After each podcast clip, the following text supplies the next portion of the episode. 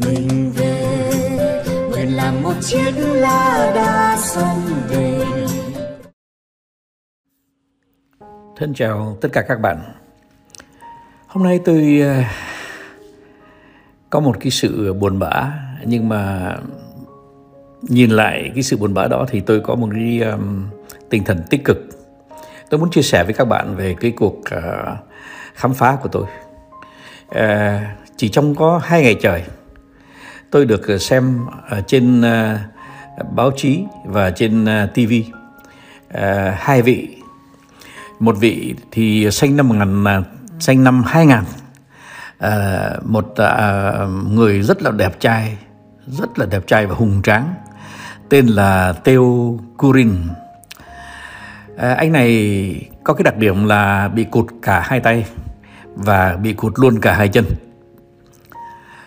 và anh ấy ờ, không những ờ, tham dự thế vận hội ờ, những cái người khuyết tật, nhưng mà thêm vào đó anh ấy khi về, anh ấy đã bơi trong một hồ hình như là anh bơi được ba mươi mấy cây số để đi từ bờ hồ này sang bờ hồ nọ. Và khi anh ấy bơi thì có một cái thuyền nó đi theo anh ấy. Nhưng mà chỉ cách anh ấy là để giảm rủi ro lỡ có chuyện gì xảy ra. Cái đặc điểm mà bơi ở hồ đó là cái nước ở hồ nó thường thường nó không có nổi bằng nước biển. Cho nên là nó đòi hỏi ờ, một cái um, sức mạnh phi thường ờ, để mà mình uh, bơi lâu dài. Và cái đó là cái điều mà một trong những điều khó nhất mà riêng tôi cá nhân tôi tôi tôi tôi cảm thấy khi bơi ở hồ thay vì bơi ở biển à, trông anh tiêu curin anh ấy bơi. Thì mình mới thấy rằng anh ấy không phải anh bơi. Anh ấy như là có một cái trí quật cường. Anh ấy ờ, cái tay của anh ấy thì ờ, ờ, nó chỉ có vai và đưa xuống được một mẫu và chân của anh thì không có. Thế mà anh ấy cũng không đeo cái gì khi tức là không đeo chân giả và tay giả khi đi khi bơi. Tức là anh ấy không có cái cái ờ, cái sức trèo của cái bàn tay hoặc là cái uh, bàn chân mà anh ấy chỉ có lõm đõm hai cái cục tay và hai cái cục chân ờ, nó đi thôi. Nhưng mà anh ấy đã đi tới bờ bên kia. Và đối với tôi thì đó là một cái uh, một cái ví dụ một cái tấm gương để thấy rằng cái ý chí quật cường của một con người Ờ, bất khuất. Ờ, đã ờ, đi được bơi được ba mươi mấy cây số mà không có chân, không có tay. Kinh khủng quá. Tôi bị ấn tượng quá. Thế nhưng mà ngay ngày hôm sau, thì tôi lại thấy một cái, trên màn hình, một cái người phụ nữ. Phụ nữ này thì có cái đặc điểm là cô ấy cô ấy điếc hoàn toàn. Cô ấy không nghe thấy gì cả và cô ấy đứng cô ấy đọc diễn văn và cô ấy kể một câu chuyện. Nhưng mà trước khi cô ấy kể câu chuyện ờ, với cái nét rất tươi cười và cũng uh, bất khuất y hệt như là anh Teo Kurin còn cô này thì tôi không nhớ tên cô. À, cô ấy nói rằng là các bạn à, phải ý thức được rằng là tôi không nghe thấy cái gì tôi nói.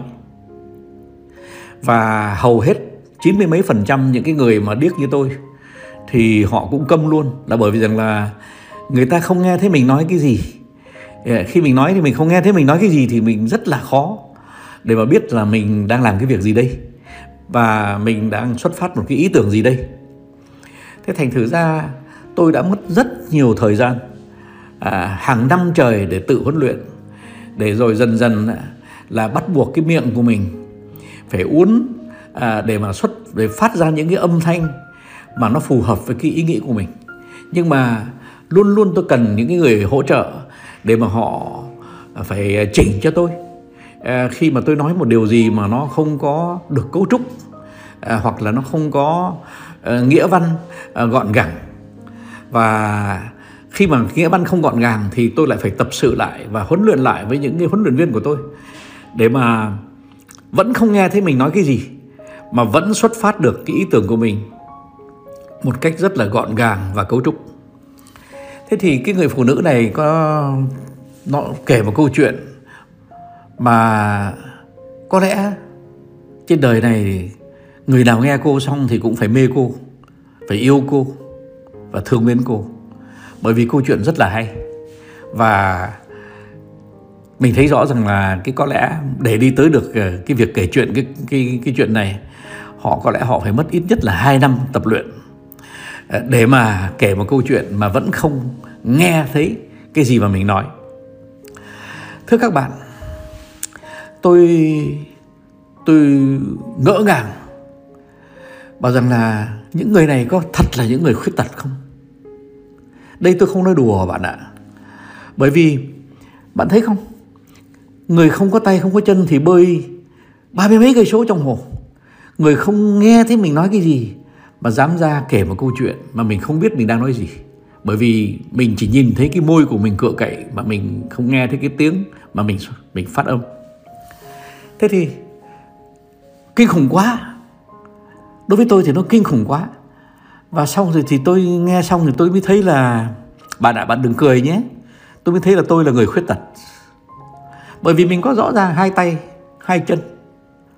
Mình có, mình không điếc, không ngủ Ờ, tôi xin lỗi dùng những cái từ, từ danh uh, trắng trợn như thế đi. Đừng có nói uh, khuyết này khuyết nọ. Nói luôn là mình mù và mình không điếc và mình uh, không què. Rồi mình khỏe. Mình được tặng hết tất cả những gì mà thiên nhiên cho mình từ trí khôn trí tuệ nội lực. Thế nhưng mà hỏi mình có bơi được 30 cây số qua hồ không? Dạ thưa không, chắc chắn là không. Mình bơi được giỏi lắm là tôi thì sức tôi thì bơi được vào khoảng một cây số ngoài biển. Nhưng mà không thể nào bơi ba mươi mấy cây số qua hồ được. Rồi sức tôi thì không có thể đủ nhẫn nại để mà có thể mà bịt tai lại.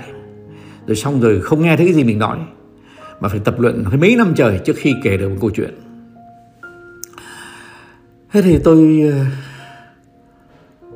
tôi mất tinh thần bởi vì thấy mình là người khuyết tật. Thế nhưng mà chung quanh mình ấy, thì lại có còn nhiều người còn khuyết tật hơn mình. Có những người thì cao hơn tôi đến cả một trượng này. Mà rồi yếu một cách ẻo ọt.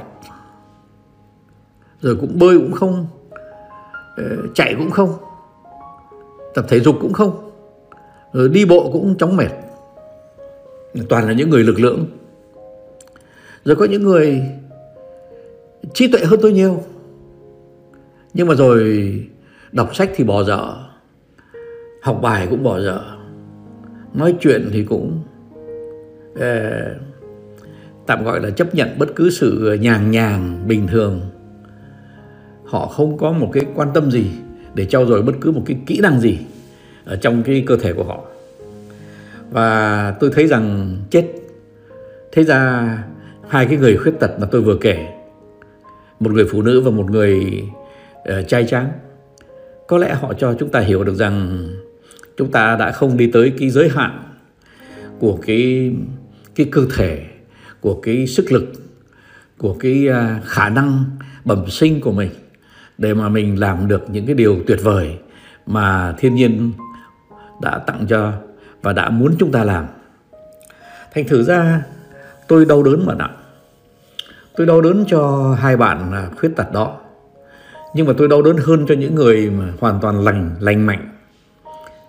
Mà thấy rõ là còn có cái triệu chứng khuyết tật hơn cái người khuyết tật nữa. Họ không sử dụng trí óc, họ không sử dụng bàn tay, họ không sử dụng bàn chân, họ không sử dụng cơ thể, họ không cũng, họ không hết, cái gì cũng không. Và uh, nếu mà họ vịn vào ai được để sống thì họ lại càng vịn. Và nếu mà họ lại càng à, uh, ý lại được thì họ càng ý lại. Thì không biết uh, người nghe tôi hôm nay sẽ đánh giá ra làm sao cái việc đó. Các bạn ạ tôi xin nói với các bạn nhé là cái khả năng của con người nó mênh mông. À, xưa kia đó tôi cũng rất ấn tượng cách đây cũng ba bốn chục năm rồi. Có một thì anh hùng người pháp ôi, gọi là anh hùng thì cũng không đúng. Ông ấy tên là papillon. Papillon thì nó là tên ờ, của một con bướm bướm. Ờ, tên của ông ấy như thế. Thế nhưng mà buồn cười là ông ấy ờ, rất hãnh diện với cái tên bướm bướm của ông ấy. Thế thì ông ấy là một người tù nhân. Hồi xưa hình như là một sát nhân gì đó. Rồi sau đó thì ông bị tù đầy. Nhưng mà rồi ông ấy trốn tù, bị bắt lại, rồi trốn tù, lại bị bắt lại, rồi lại trốn tù nữa, rồi lại bị bắt lại cho nên là mỗi lần bị bắt lại thì ông ấy bị tội nặng hơn. Và ông ấy đã phải à, có cái kiếp tù trung thân. Thế nhưng mà rồi cái lần chót mà ông ấy trốn thoát tù ông ấy đục tường rồi ông ấy trèo tường. Rồi cái tù đó thì nó nằm trên bờ bãi biển và ông ấy đã nhào xuống biển. Ông ấy ông ấy bay thẳng vào đại dương. Và cứ bơi đâu cũng được nhưng mà nghĩa là chán cái cuộc sống người tù nhân rồi thế rồi ông ấy rồi giờ ông ấy à, vớ được miếng miếng, à, miếng gỗ ở trên đại dương rồi ông ấy trôi giạt vào một cái đảo. Ông có một mình trong đảo đó thôi và ông ấy sống một mình. Mà rồi bão táp ở cái đảo đó lại xui một cái là nó hay bị bão bão táp. Mà rồi rút cục ra thì ông vẫn sống.